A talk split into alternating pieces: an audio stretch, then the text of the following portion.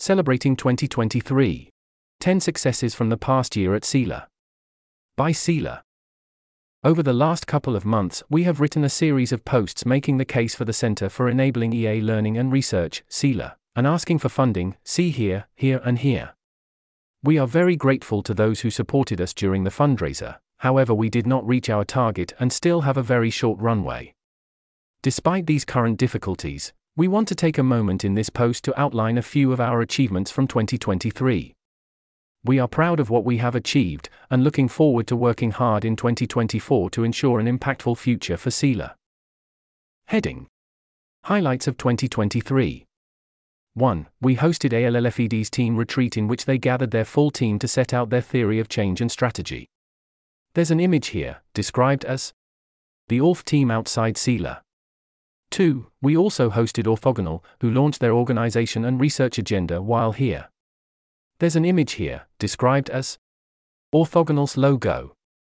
3. We appointed two new trustees, Dušan D. Nešić and Kyle Smith, and said goodbye to outgoing trustees Florent Berthet and Sasha Cooper. Thank you to Florent and Sasha who have both been supporting CEEALAR since it began. We look forward to working with Dušan and Kyle and drawing on their expertise in talent management and fundraising. There's an image here, described as Dušan, left, and Kyle, right. The image caption reads Dušan. There's an image here, with the caption Kyle. 4. We updated our theory of change to explicitly focus on work supporting global catastrophic risks. We believe this reflects the needs of the world, plus, in recent months, more than 95% of applicants have worked on GCRs. There's an image here, described as CEEALAR's theory of change. 5. We launched the CEEALAR Alumni Network, CAN, and reconnected with our alumni to begin understanding the impact CEEALAR had on their lives. There's an image here, described as a word cloud showing what our alumni are doing now. 80% of respondents were working in EA, the majority of whom were doing AI safety work. 6. We made substantial improvements to the building that helped boost grantee productivity including converting the attics into private studies, purchasing standing desks, and creating a lounge area to relax. There's an image here, described as a private study in the attic. 7. We improved our application form to ensure we get the very best grantees, and hosted a total of 60 grantees, more than any of the past three years. There's an image here, described as grantees enjoying dinner together. 8. Roughly 7.4% of our funding for 2023 came from guests and alumni, which we see as an endorsement. Those closest to us believe we are an impactful option to donate to. There's an image here, described as the EA Hotel written in the sand on Blackpool Beach. A huge thank you to all of our donors.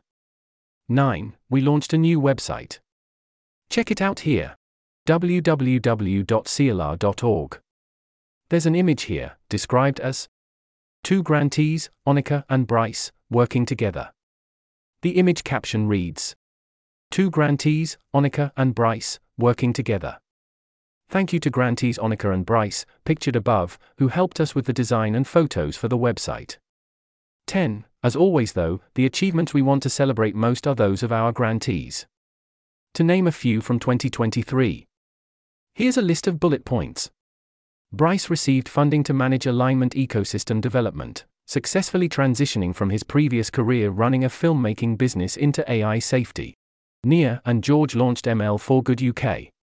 Alongside running two UK camps, they are building infrastructure so ML for Good can expand to additional countries. Michel published a forum post on free agents, the culmination of his research into creating an AI that independently learns human values. Seamus had a research paper accepted to the Socially Responsible Language Modeling Research SoLaR, conference and is currently completing ARENA Virtual.